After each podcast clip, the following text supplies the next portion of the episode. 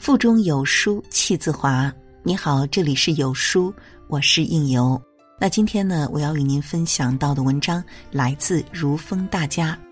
苏东坡没有如意的人生，只有看开的生活。那如果你喜欢这篇文章的分享，不妨在文末点个赞哦。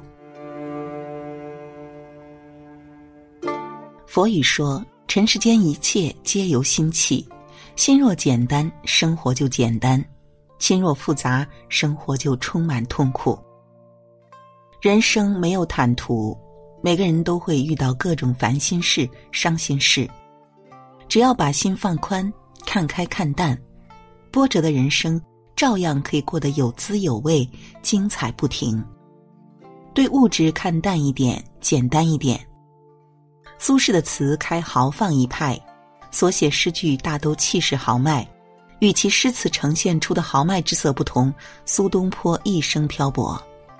年少时长于眉山，二十一岁时随父亲弟弟一同出川，名声大噪。但在这之后，苏轼的好运似乎全用光了。他人生的大部分时间，不是被贬，就是在被贬的路上。苏轼四十三岁时，因乌台诗案被贬到黄州。在黄州，苏轼住在江边的一间简陋的小房里，没有积蓄，没钱吃饭，苏轼不得不亲自下地耕种。面对生活上的窘迫。苏轼并未将身外之物的多寡看在眼里。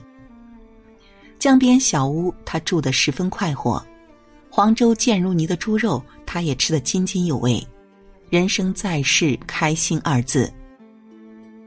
事实上，我们维持生活与健康所需的物质并不多，但我们总是不自觉地将物质看得过重，总认为钱赚的还不够多，房子还不够大，吃的还不够高级。一个人太过看重物质，精神反而会受到拖累。浮名浮利，虚苦劳神。对物质看淡一点，房子够住就好，饭菜够吃就好。钱没有赚完的时候，开心最重要。对伤害看开一点，淡忘一点。重回朝堂后不久，苏轼因新旧党争再次被贬。当时的他已经是一个五十九岁的老人了。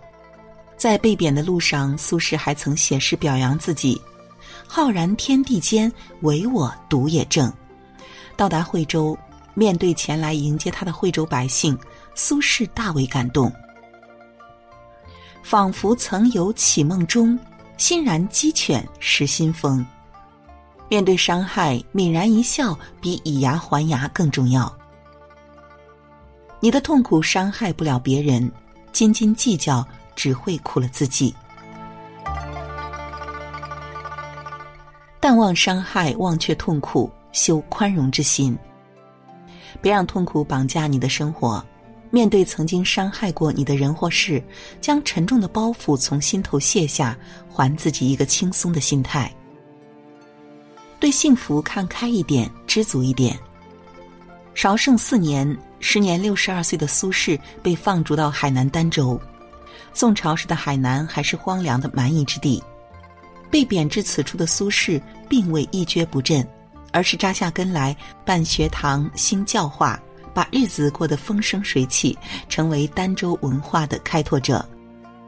在儋州，他写下“我本丹耳氏，寄生西蜀州”来表达对儋州之地的热爱。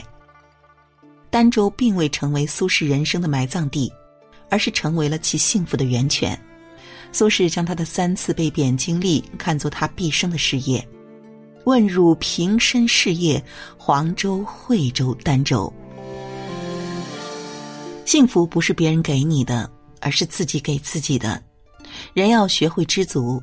常言道：祸莫大于不知足，咎莫大于欲得。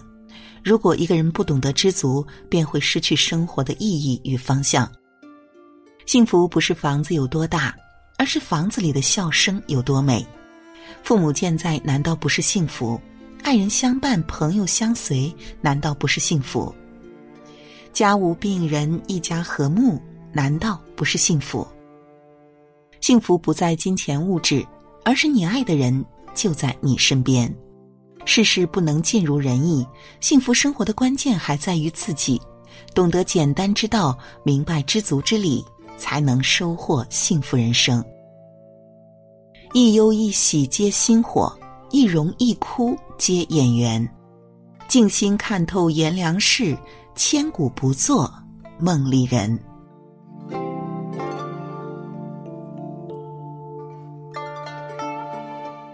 好了，在这个碎片化的时代，你有多久没有读完一本书了？